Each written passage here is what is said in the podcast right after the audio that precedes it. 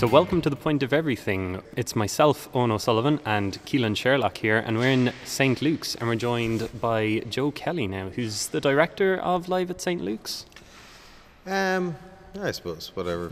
General Dog's Body. I suppose we booked myself and Ed O'Leary booked the uh, the gigs. Um, like we basically what Live at St Luke's is. St Luke's is a, an old Church of Ireland church on the north side of Cork City, about 10 minutes walk, maybe 15 if you're slow, um, from the city centre. It basically holds about 500 seated, but it's fire insured for 400, so thankfully we don't have sightline problems like a lot of churches. Um, so basically, it was deconsecrated about 10 years ago, and it's been owned by the city council. And so it's kind of bar a few local little events it's kind of been sitting idle for basically 10 years, you know. Does deconsecrated just mean that it's not used as a church anymore? It's not as a church, and the same guys, they're kind of like the 007 hit squad. You know, the guys that go after the devil, those guys religiously. There is actually, I'm not, as much as it sounds funny, there is actually fellas, it, whether it's Catholicism or Protestantism, that would, um, what's the word I'm looking for? Like if you were a devil or an omen, you know, they'd ex, ex, yeah. Well, the same department of churches are the guys who come along and deconsecrate it. So it's basically unholying it, making it unholy. You know. Yeah, there's a lot of sound in the background because you're still kind of preparing for it. It's two days before the first um, act is on the Balanescu quartet. Quartet are on on Friday. Yes, so that's uh, Alexander Bar- Balanescu, who has worked with like David Byrne. He's worked with um, uh, Steve Reich. He's worked with loads of interesting people. Um, and they brought out a kind of a seminal album in about 1992 called, I think is it Repossessed or something. But anyway, it's a it's a cover version. Would would have been the first of those cover version albums that uh, basically they did Kraftwerk. So like there's a brilliant version of Computer Love, blah blah blah. But they'd be kind of cred in um, classical circles, whilst they'd be kind of alternative at the same time, you know. And, and so, then Cork oh, Act Talos is supporting it. Um, wh- what made you actually want to start up live at St Luke's? I mean you, were involved with the pavilion, which closed down about 14 months ago, 15 months ago. yes, July, July 21st. Mm. Um, do you want? Do you want to get uh, nostalgic about the Pav no, for a while? No, no. Actually, do you know what? Like anything, like do you know? Uh, to answer that question in a roundabout way, um, I was I would have worked in Henry's back in the early '90s, and I was in that building for about four, four and a half years. And I remember the day I walked out, and because I had started running other club nights in other venues in the city. Effectively, the owners didn't, they wanted you exclusive, but they weren't prepared to give you other gigs. And it was like, look, I have to do other things. So, but anyway, in 95, mid 95, I decided to leave for my own reasons, basically because I didn't want to take, you know, people telling me what I could and couldn't do. But I remember walking out of that building that day and the weight lifting off my shoulders and going, well, well, that's Grand Parade Hotel, Hotel slash Sir Henry's behind me. Now, I knew that within a year I'd be starting a bar, which was the Bodega, with guys from Dublin and a partner, Dennis O'Mullane in Cork.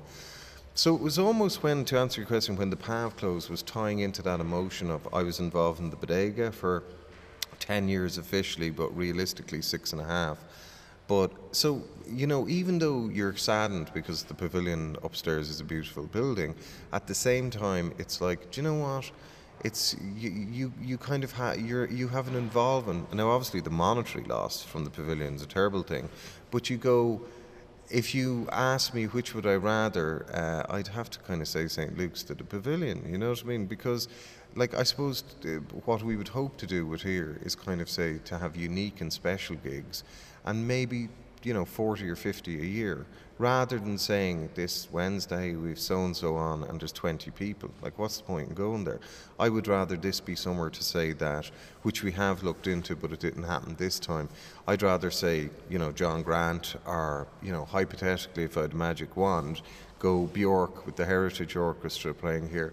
The list goes on, you know. I believe that it will allow us but because we only had three months, maybe three and a half months to get it together this time, we kind of had to go for Irish rather than international. Like international acts, you'd need sometimes five, six, seven, eight months to really get them on board.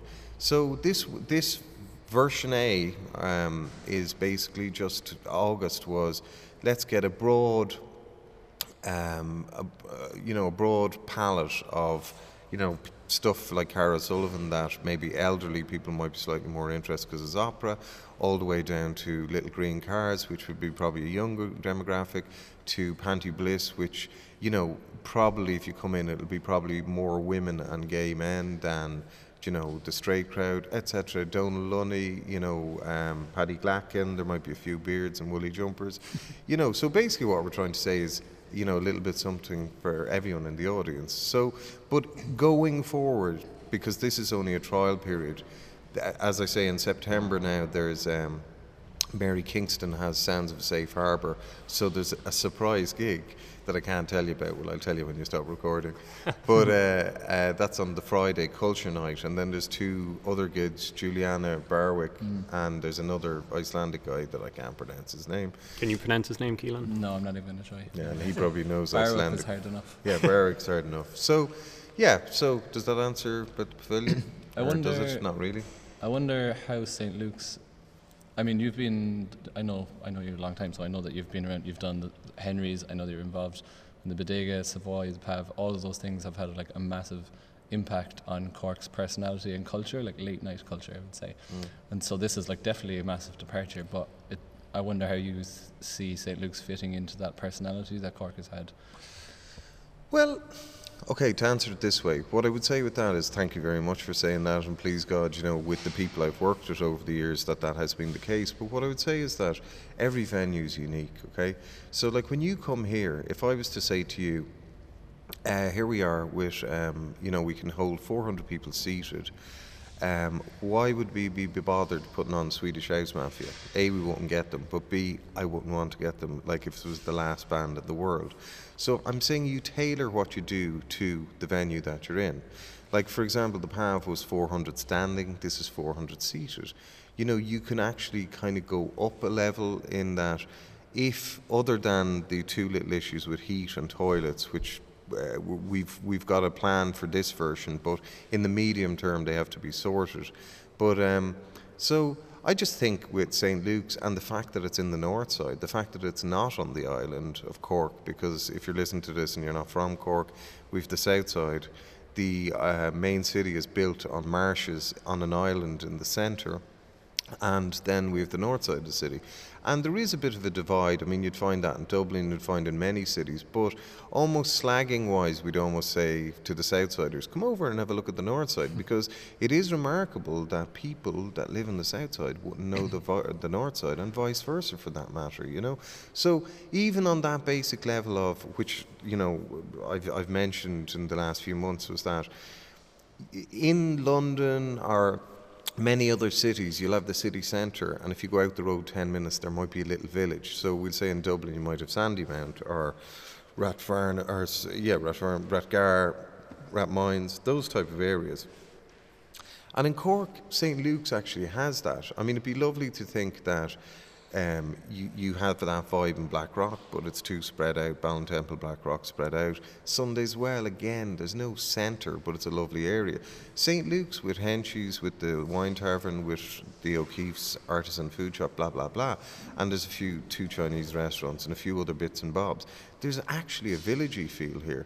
So it's almost trying to enhance the fact that it's somewhere where you're unfamiliar with um, and you know the same thing with the building is that what we hope over the course of the eight gigs is people walk in here and end up. It's like there's a word for it. You might know it, Eoghan because I don't. There's a word for when you go into a cinema like daytime and you get into the film and you come out and you're like, wow, the real world. So in a sense, that's what we were trying to create by just saying when you come into this building that you're totally unfamiliar with, because unless you're Church of Ireland or, you know, had been at maybe one or two concerts here, that unfamiliar is a really good thing because what happens is when you go to a venue, wherever you go, whether it's Dublin, Galway, Cork, Limerick, New York, to all you listeners in New York, but you generally, if you're familiar with a building, you stand in the same place every time. So, you know, Johnny so and so stands over there. So when people come in, it's always very interesting to watch. They haven't a clue where to sit, where to stand, none of these things. And that slight little bit of edge gives you an unfamiliarity, obviously, but equally it's like it can add to the magic of, you know, hopefully what the gig, if they're good, um, brings to you.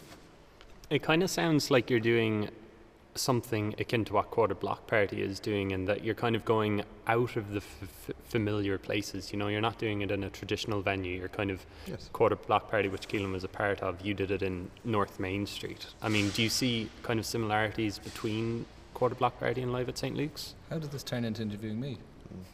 Um, You're, you're sitting in front of me. Yeah, I guess so.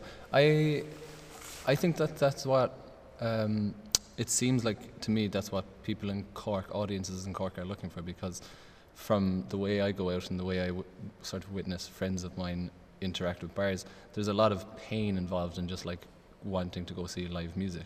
The way th- things are structured now, late night bars taking gigs and DJs that everyone's crammed up, and it's mainly about trying to sell a drink. And I think I genuinely feel like people are getting a little bit bored of that uh, way of doing things, and I think what Joe was saying about like bringing uh, great acts doesn't matter the size of the city, but once you bring quality, I really don't think people have a problem paying for that compared to paying for a drink and going out and seeing a band for free, and it, and it encourages this this kind of idea that you don't actually need to pay for music, you don't need to pay for a kind of culture, and your mm. your city ends up becoming becoming mm. very placid and a bit dull, and it's not something I'm very And- interested in. On that note, do you know what I mean? Like I look back, I'm 45, but I look back when I started doing things when I was when I came to Cork when I was 18. I came to UCC, and like Henry's, for example, or if we say in New York CBGBs, or you speak about you know any other cities, you'll find that the real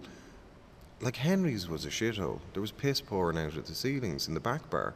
I mean, I remember seeing guys, um, uh, you know, a little deranged to say the least, standing there under piss coming out of the ceiling and thinking it's water gone dancing balls, you know. So the thing is, what I'm saying is, I know it's funny for a podcast, but I am making the point that and I'm partially involved in a. I'm criticizing myself in that, like with everything. So when things are shit, like the 80s in Cork, because Ford, Dunlop, whatever, fell in 1983, and the city was impoverished.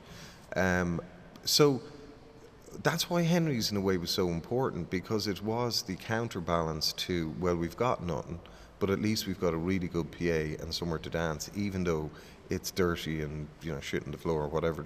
So, but as the years went by, as bars and venues got nicer and nicer and gentrified and you know blah blah blah.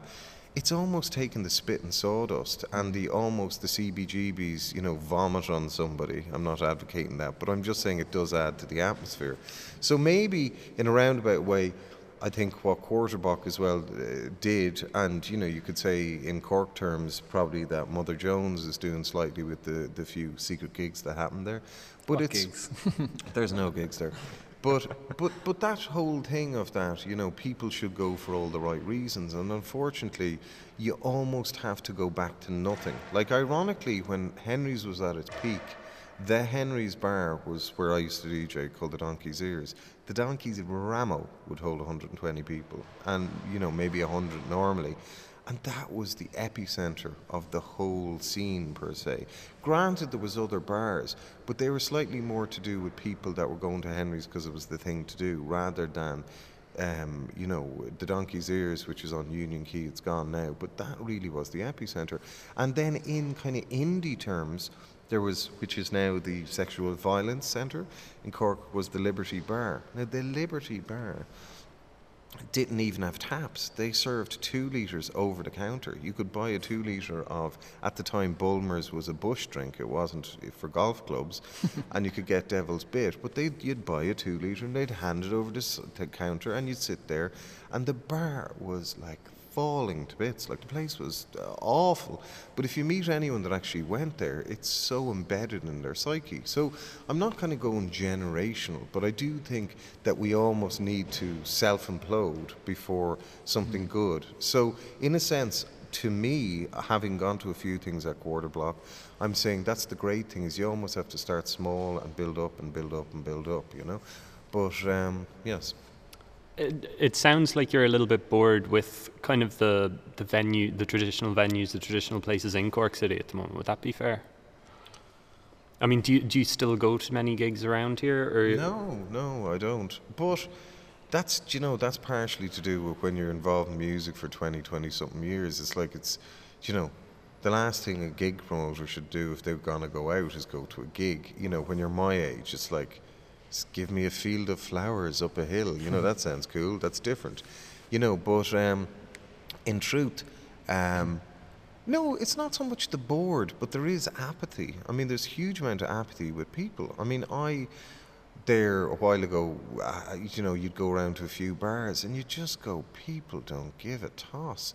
And I'm saying until now, you could say, oh, you know, I'm not trying to say, hey, 25 years ago was all better. There was apathy there as well, but the whole point is people actually did give care about the music, and I just think that between hipsterism and fashionism and all this, and because too much information, if I could put it that way, that back back years ago, it's like you might know such and such a band or such and such a track.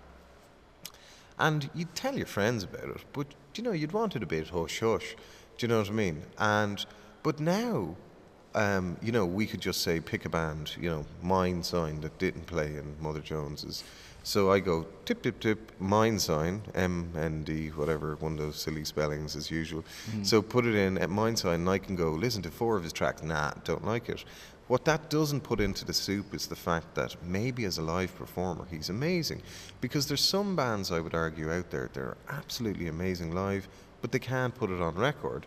So there's bands that are brilliant live and brilliant on record, but you know people are too judgmental. You'd almost argue perfect gig venue, perfect club would go.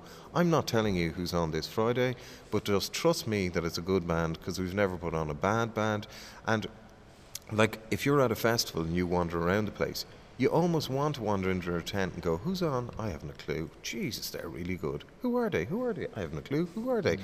So it's that mystique that is all missing. There's too much information out there, so you'd almost have to argue that, like, you will see probably more private parties or little festivals like the one that didn't happen in the woods in Macroom or somewhere this weekend um, with 50 people. Those things are, you know, so I just think we have to almost, um, you know, uh, fall apart before we build ourselves up again, you know. But in saying that, you know, I would have thought, like when we'll say in the PAV we put on Pere Ubu. Now, you know, to people that really care about music, he was there, you know, pre-punk, you know, as an interesting American new wave. Well, new wave wasn't even invented then, but and like we put them on in Cork and 60 people turned up. So that's the other side of it is you've got all these people saying, hey man, there's nothing going on. And then you put stuff on, they don't turn up. So, you know, being honest with you, it's almost like what's important to come out of Cork is a few good labels because it is per se expert related that there's people possibly listening to this out foreign. But you know, if there was a good Cork label, I'm sure there's a few. Well, there's Art for Blind. There's maybe Feel Good Lost. But you want to think people outside in other countries will buy your stuff, you know, because I still think there's an air of apathy, and I don't think people. You have to invest in something, and I don't mean monetarily. I mean emotionally. That you know, I remember when I went to the Gaeltacht as a young fella, and you'd be like, "Oh Jesus, they're sending me to the Gaeltacht for the summer." By the end of the three and a half weeks, you'd come away going, "That was the best three and a half weeks of my life." So the whole point is, if you go in with a negative attitude, it's going to be crap. If you go in saying, "Do you know what?" Open my mind, surprise me. Well, then you'll have good nights. And so, unfortunately, the prejudgment of what something is uh, occurs all the time because people are like, oh, I'll check them out on YouTube. And it's like, maybe you shouldn't check them out, or maybe we shouldn't tell you who's playing. Know. Do you think, um, maybe to finish up, do you think that with this church you've you've sort of sneakily got that mystique because, for example, people are going to come to a church. I know I know certain groups were a bit weary of playing because of the sound, for example, and so you do have one thing against you, which is like this very echoey room for a gig, which technically, if you're a sound engineer, it's your worst possible idea, but you have to give yourself over to the experience because of that, rather than just going out on a random night. Um, okay, to answer but you never know, right? We're in here and there's five people here, and this place can seat 500. If we've 400 people, as someone said yesterday, if you'd 400 people that were bald, it's going to sound a certain way, and if you've 400 people that have afros, it's going to sound different, and that's still 400 people. So, a you can't judge the sound until it's full of people. So the only way to find that out proper is fill it. Um, secondly, it is your classic you know, reverb sound, big hall sound. You know, we're not putting it on. Hello, hello. No, that's me just messing. but um, no, you work with it. You don't put on bands that belt the shit out of the drums. You know what I mean? Because if you belt the shit out of the drums, it'll just be a cacophony of crap. So you you program accordingly. Ironically, you could put you know, uh, electronic here because other than your man, his laptop and his few bits of gear, you can control the volume up and down. So it's just, I would argue, bands that play big drums, or if you had some bang dance music, but we're not going to put that on anyway because it's seated. Um, so. Uh, uh, when you speak about some bands that were worried, I just say you got to have faith, like George mm. Michael says, you got to have faith and um, and it becomes something. Do you know what I mean? Because I know the, the the the other way of answering that is that I know. Give us you know uh, some time. We will have amazing gigs here. You know, absolutely amazing gigs. I'm sure there'll be some okay gigs. obviously, like many things, the first few times you're it's you're going to have teething problems like anything else. But still, as long as we get 95% there, that's okay with me. You know.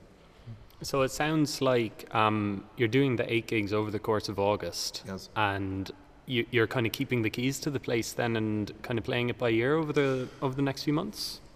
That basically that's not for me to answer. It's the city council. But what we have with Damien O'Mahony, the guy, and Maeve Deneen in the arts office, kind of said, let's see what happens. Mary uh, Mary Hickson from for Sounds of Safe Harbour. There's three gigs definitely here in September. We've spoken to the film festival, we've spoken to the jazz festival, and definitely we'd like to do something at Christmas. So what we're saying is, as opposed to going, we have to be open next Thursday for some guy that's going to get 25 people, some goatee jazz rubbish. We're like, no, no, no. You gotta say we need to be getting 200, 250 and up. If the band, if you don't think the band's going to get that, there's no point in doing it. So, what I would say is that you know, and I'm not saying this monetarily, like, oh, we're going to make fortunes, but I really would, when I mentioned earlier Bjork or John Grant or Sinead O'Connor or, um, you know, the list goes on, you know, Jon Hopkins or, you know, Nicolas Jaar or, you know, I don't know, you can throw names at me. I go, yeah, yeah, yeah, let's get them. But what I'm saying is, if an act or an agent or the management think, wow, that sounds good, and you've a little portfolio behind you, as we will at the end of August, then it's easier to show them pictures, show them this, show them that, and say, well, what we're trying to do is something very special. I mean, in other words, what I say is like, when you ask me, do I go to gigs? Like, I've gone to loads down the marquee. I think it's brilliant for Cork, super duper, but at the end of the day, it's big tent slapped on a load of concrete, or uh, tarmac for that matter, down, you know, in the docklands. I do think when the conference centre slash massive venue up in Beamish Crawford is built, that'll do a lot of good things, you know, for just basically on bringing people into the city, you know. So, uh, you know, I just think with this church, I think it has a complete unique quality that is, I'd go as far as say world class. So I would agree with you that, you know, the room is a bit, you know, live. But in saying that, you know, who's to say if as time went by that the, the city council didn't say, okay, how do you dampen it? And it's like, look, put a bit of carpet down, put a bit more material, take the, the clank out of it. But, um, you know, by having people in here, that will help as well. So I guess we'll leave it there then. Do you want to do the uh, the little pitch, Facebook and Twitter? Yes. All that all that stuff, if you can remember it. Uh, on Facebook, we're live at St Luke's uh, on Facebook. That's without an apostrophe even though we use it in real terms because that's proper proper grammar. Then on Twitter, we're live at St. Luke's, but we're not using it that much. Um, we have a website, live at stlukes.com. Um, so, you've so basically, a, you've got a church made for Instagram as well. Why? What's the? Why is everyone going so mad about Look Instagram? I don't know. I don't get that. I'm a bit old school. I'm tired enough keeping up with Twitter and Facebook. Even telephone run your calls. Instagram account. Yeah, man, why not? but um, yeah, so I mean, of maybe interest to people here and this blog, you, you'd probably say Little Green Cars on the 29th, but by the time this might come out, it's probably sold out. We've got Panti Bliss, Donal Lunny, and Paddy Glacken, which is trad. Mary Black, maybe for your mothers, tell your mothers to go. Our fathers, for that matter, or your aunts or uncles. And then what else do we have? Eddie Reader, uh, Collins Live presenter. Mick Flannery sold out already, so that's about it. Okay, thanks a lot for that, Joe, and best of luck with the festival. Thank you very much, Alan. I Thank guess. You, Did you do anything? Nah. Uh, stay tuned. Coming up, we have an interview with Joe Leogue. He's talking about Indiependence.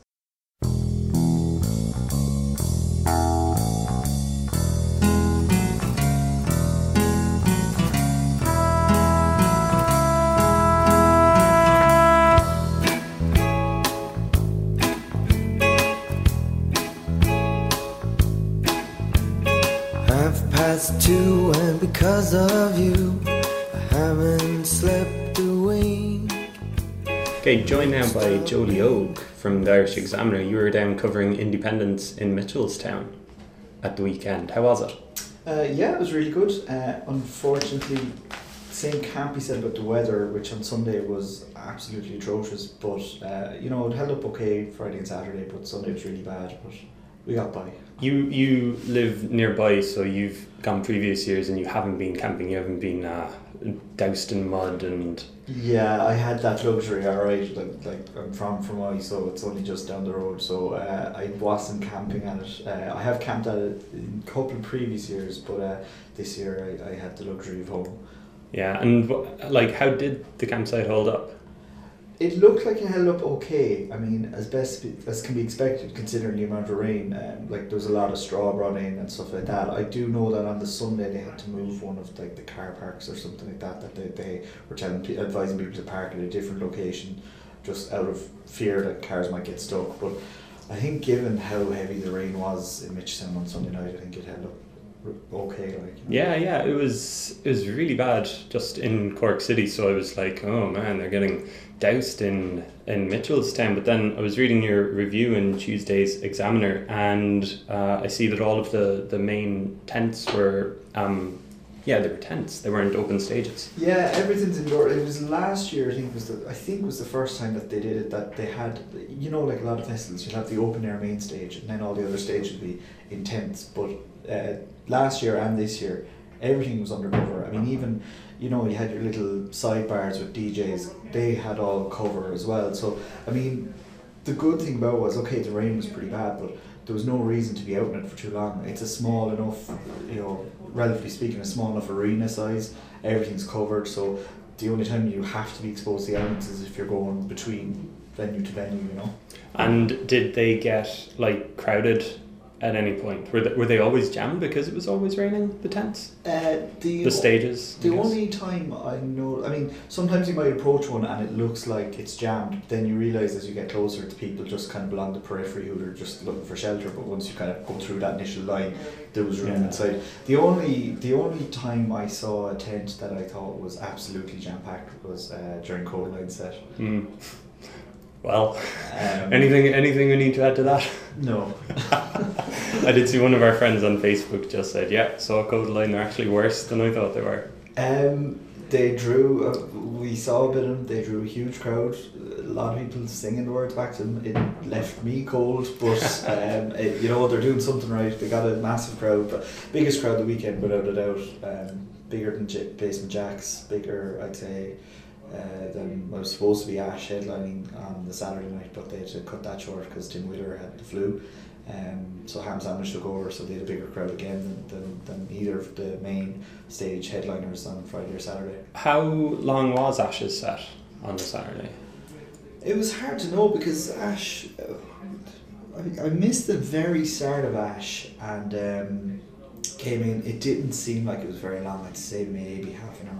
He like tried to give it. It, it was a throat problem, wasn't it? That Tim Wheeler had. Yeah, yeah. I mean, he, he kind of came out and uh, it was. Uh, I kind of read up afterwards on social media kind of what was going on because I kind of got in there not really realizing this because in between the song Tim Wheeler was apologizing. I wasn't really sure for a while. yet. I'm But- sorry, we're so bad now. Uh, no, I mean I thought they were good, but I mean uh, I think at one point he said that we're not going to do uh, much of the newer stuff because it's hard for him to sing. Uh, so I mean they did they did of what I saw was a very short set of kind of the hits like they finished with Girl from Mars and, and Ah. things like that. So I mean it was it was disappointing, but I mean they kind of gave it a go and were very kind of apologetic, and I think they won the crowd over, you know, by giving it a bit of an effort anyway, you know. Um, just talking about the Kodaline drawing the biggest crowd. Like last week on this podcast, we were talking about Indiependence, kind of Indiependence and Castlepalooza, kind of replacing the likes of Oxygen as you know a teenager's first festival or something, and it's kind of you know five or eight thousand people. And so, like, was that what it was? It was very much a young crowd, or was it kind of a mix of everybody? I think during the day you had a mix of families, you know, who might have come, who might have gotten like a day ticket, maybe. It, it, to me, it looked like it was kind of, you know, will we go along for a Saturday and bring the kids and go see a couple of bands or whatever, and then maybe go home as the evening got on. I mean, the age profile of campers was very much, uh,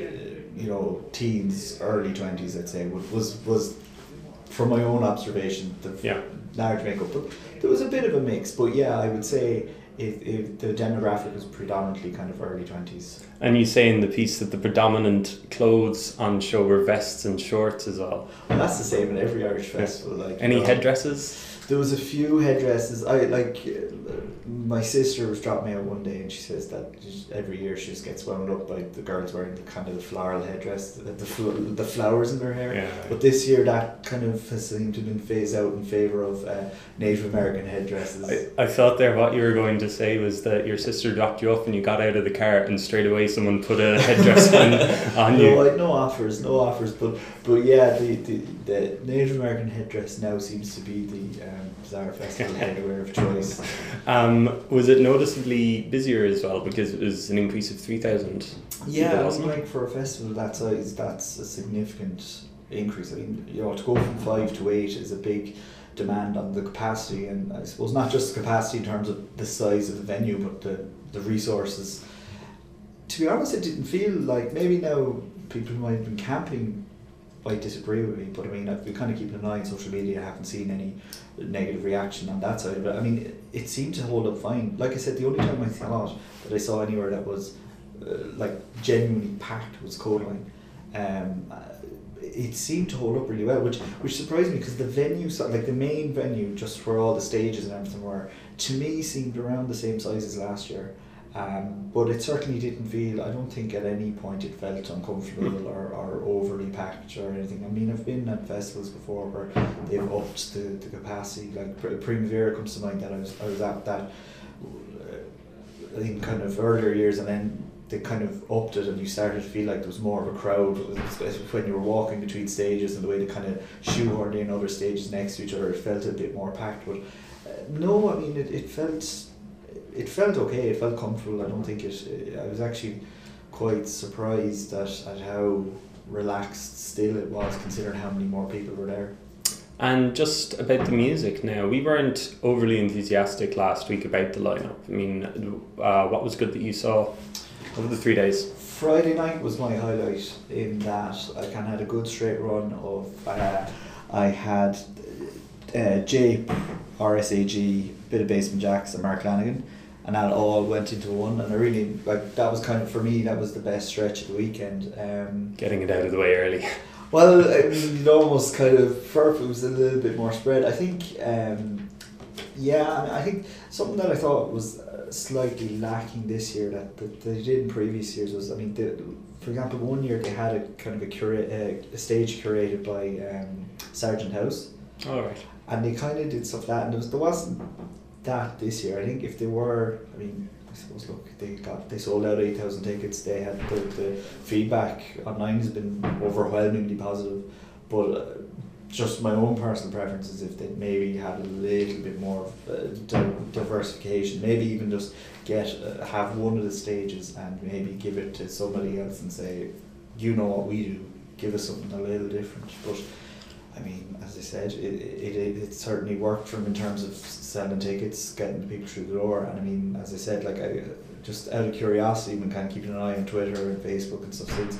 And I, I've honestly yet to see one person complain. It's just me giving out about Just out, yeah. Like, oh, it was a crap line and why are people Um, going? But I mean, yeah, I mean, it, it it's uh, like like I said, the the, fr- the Friday night was certainly uh, my my best night. And over the over the rest of the weekend, I, I saw like I saw en- enough good acts too. Um, I thought maybe by Sunday, kind of personally, just once the Dandy Warhols were done, in terms of the bands, there wasn't a whole lot else there.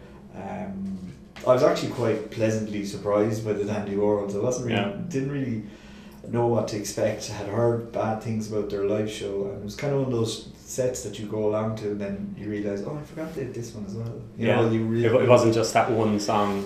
it wasn't just you know the Bohemian Like You. There's a few others. Now maybe that's because, I mean, I don't know. Did I recognize him from knowing Dandy Warhols, or did I recognize some of the tracks from Dig, or you know things like that? But uh, yeah, it was it was a decent set. It was, it was quite enjoyable. It was quite Yeah. and like I said, there was like a few more of their tracks that kind of once I heard, it was like, oh yeah, they do this as well. And like, did those did the acts on the Friday night, the likes of Jape, get a good crowd, or was it still kind of, you know, the, the site didn't fill up until Saturday? Um, by the time Jape was on, Jape was on at nine. People had gotten in all right. There was decent enough crowds. Uh, I felt bad for, uh, you know, I mean, somebody has to be the early act opening, you know. And I was there for Elastic Sleep, who were on very early on Friday, and the, the, the crowd, and they were on the main stage. And you know, when it's early on on the Friday and you're on the main stage, it, it just looks so much smaller than it was. Yeah. Um, they were followed actually a band I'd never heard of before. They went on called, a band called Turbowolf, No. who are it sound exactly as you'd imagine a band called Turbowolf sound. They were just this kind of like mad rock, this kind of. Um, and and I mean they came out and I counted when they came on stage. I reckon there was about twenty people when they came out. Oh man. But they absolutely gave it socks, and by the end of the set, the place was. I, I think people just walking by were like, "What the hell's going on in there?" Um, like as I said, didn't know anything about them going in. I was just kind of there after Elastic Sleep, just thought I'd check them out, and uh, yeah, I mean the front man was just kind of you know swinging his mic around the place, just giving absolute socks to like a handful of people, and they really pulled in the crowd off the back of it. you know. Wow.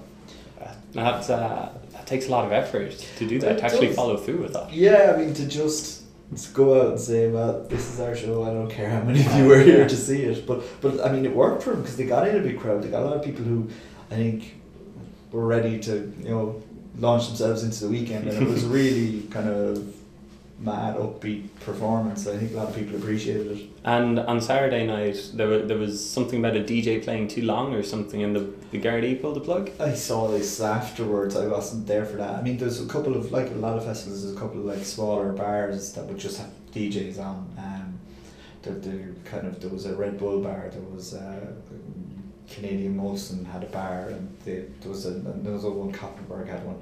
It was at one of those, I assume. Um, guess he went on too long or whatever. Yeah. But uh, I mean, yeah. I I mean, there was no hassle. I mean, I, I kind of. I wasn't just there reviewing. I was kind of doing the news stuff as well, and part of that was checking in with the guards. And I mean, they were they were happy out with it. I mean, they've they've never really had much hassle out at it. Yeah. I mean, it has been. I mean, you know, you were saying earlier, like talking about like Oxygen Electric Picnic and how it's a younger crowd, and I think in some ways, I mean, I remember back when Oxygen was going, people kind of compared Indiependence and Casablanca as almost like the younger siblings of Oxygen and Electric Picnic, and at Casablanca would be a bit more uh, alternative and a bit more aligned to Electric Picnic's thinking, and Indiependence like Oxygen. But I also thought that was kind of an unfair comparison because I mean. Oxygen, when you say oxygen, kind of has connotations for a lot of people in terms of the crowd and the, the vibe at it. But uh, Indiependence has always been very relaxed and quite, you know, I mean, people might say, look, you know, or look at the demographic it tends to attract in terms of the age group. Yeah. I kind of think, well, I don't know what that's going to be like, but it's very relaxed, very chilled out. I mean, the all the the only Garda action I saw over the weekend was guards stopping to pose for photos with people, you know. So um, yeah, I mean, it was uh, yeah, there was that DJ set pulled, but I mean, I think I think that if that's the worst of your trouble that Yeah, music yeah. festival, is pretty Yeah. good going, you know. I, I guess the only thing would be that like is is the music kind of ending too early? Is the curfew too much of a hindrance to the festival? Like that's what I love about Electric Picnic. That you know the music goes on Yeah. until like six a.m. It's bad for the people who go into the tent at you know twelve o'clock who want to get some sleep, but it's great for Yeah. everybody else. Well, I mean, I suppose that's the trade-off you're going to have to accept. I mean, the, the, the thing a lot of people like about Indiependence is its proximity to Mitchelstown. I mean, if you've never been at it, it's you go out the old Dublin Road from Mitchelstown, and I mean, it's just it's just north of the town. It's walking distance into the town. So I mean, if there's you know, if you just want to go in and get a nice meal, sit down somewhere. If there's a GAA match or whatever on that you want to go see, Mitchelstown is just there. And so, I mean, the trade off you have to have with that then is obviously you have to stop the music. You know, I think. Yeah, I think, yeah, that's true. I think half two is, is fair enough. Fair Um, enough. Yeah. Um, it sounds like they have a really good relationship with the town, and just the the festival does. Mm. And just in your piece, you kind of leave it open as to where Indiependence goes from here. Do you think that they're going to increase the capacity again, or do you think that they're kind of tied down now? I have no. Honestly, I have no idea, and I, I don't. I don't think they know themselves right now. Like I think they'll sit down and have a look. I mean, I remember interviewing the organisers a couple of years ago and saying, you know, you're five thousand, you're selling out five thousand. Is there any temptation to increase? And even at that at that stage, we're kind of saying we'd have to look at it and have to be feasible and worthwhile because I mean the thing is once you go above the five thousand, you there's licensing implications for that. So I mean they obviously had to do that this year. Um, you know, does the site they're on, the farm, does it have the capacity to take on more if they want to? Um, how will the town feel about it, whatever. I mean, the thing, uh, and it's kind of gone over again and again about Indiependence's story, but I mean, it is, it's organised by a group of people from Mitchelstown who took over the town festival and made it a free thing and have grown it into this. Um, I suppose it's up to them as to what they want to do. Do they want to grow further? Do they want it to be a bigger festival? Are they happy keeping it as a small or medium sized festival or however you define an 8,000 size festival? Um, I mean, you know, it's, it's worked again from this year. It sold out, and it wasn't just one of those like PR stunt sold out exercises. I mean, there was there was signs on the ticket desks as you went in saying, "Seriously, we have no more tickets left." like you know, um, the, the so I mean. I think it depends on what the, the guys themselves want to do. I think I think they've been taking a very very softly softly approach. They don't want to you know go too big too soon and uh, have the whole thing collapse in on themselves. You know I think and I think they've done a good job at that. This I mean they were at five thousand. This is I think this is its fifth year at its current site. They've been at they've kept it at five thousand over those five years up until this year, and it it's worked for them. So it it's. I mean, I suppose they'll take stock of how this weekend went, and uh, maybe over the next month or two, maybe have a sit down and a chat about it. Because I mean, um, I don't know. Like I mean, the, the other elements then have to be considered. Is like I mean, like that rain on Sunday. I mean, that there was work involved. You know, taking that on board. I mean, I think when you see the amount of work going on to bring in all the straw, to bring in extra staff, to shore up the place, you know there's an awful lot of work in that and if you up that capacity again to 10,000 mm. that's more ground to be covered on a day where the rains or whatever. So I think that's yeah I mean that that is kind of like as an outsider looking in what's kind of interesting about it is do, are they gonna will they keep it at 8,000 for another few years and look to expand again? I, I'd be I'd be very surprised if they decide next year to go up again. Yeah. I'd say they might keep it at this and see how that goes. And maybe if they think they have the potential to go up again, they will. But uh, I'm just really speculating, to be honest. Yeah, yeah. Um, I guess we'll leave it there then. Yeah. Okay, Joe Leogue, thanks a lot. Cheers.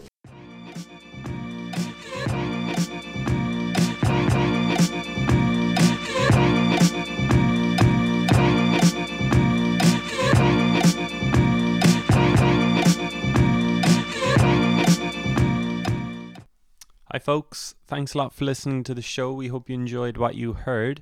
For more on Live at St. Luke's, you can go to facebook.com forward slash live at St. Luke's. For more from Joe Leogue, you can follow him on Twitter at Joe Leogue. That's L E O G U E. We hope you can join us next week for another new episode of The Point of Everything. Uh, it should include Caoilian Sherlock interviewing Bridget Power Rice, a new rising Irish singer songwriter. So we hope you can Join us for that. I've been Eoghan O'Sullivan. Thanks a lot for listening.